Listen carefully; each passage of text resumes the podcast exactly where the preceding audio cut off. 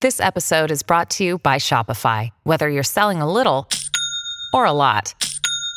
Shopify helps you do your thing, however you cha-ching. From the launch your online shop stage, all the way to the we just hit a million orders stage. No matter what stage you're in, Shopify's there to help you grow. Sign up for a $1 per month trial period at shopify.com slash special offer, all lowercase. That's shopify.com slash special offer.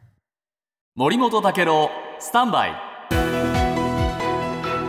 長官読み比べです、今日東京新聞の一面ですけれども東京多摩地区で水道水に、えー利用していた井戸水から発がん性が疑われる有機フッ素化合物、はい。えー PFAS というんですけれどもこれが検出された問題で市民団体が調査してたんですね、はい。で血中濃度がアメリカで定められる指数を超えた住民が85%に上った、これ結構ね、え。ー、と思うんですね。でやっぱりね、これはあの多摩地区のお浄水施設はですね、あの井戸水を使ってるんですね、だからそういう井戸水の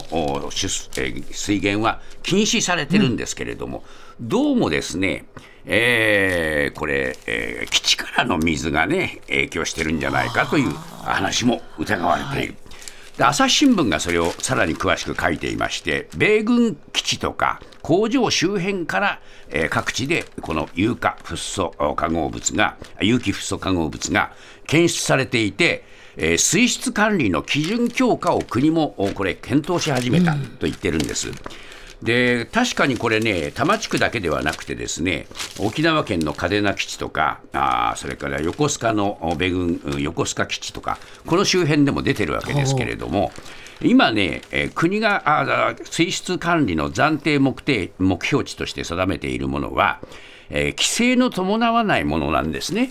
で環境、えー基準というものにすれば、規制が伴うわけですけれども、厚生労働省とそれから環境省、ここが1月にえー合同会議を始めまして、えーこの環境基準への格上げをすることも視野に入れて、えー議論をすると。日本はちょっと各国に比べてですね、この基準作りが遅れているっていうところもあるんでね、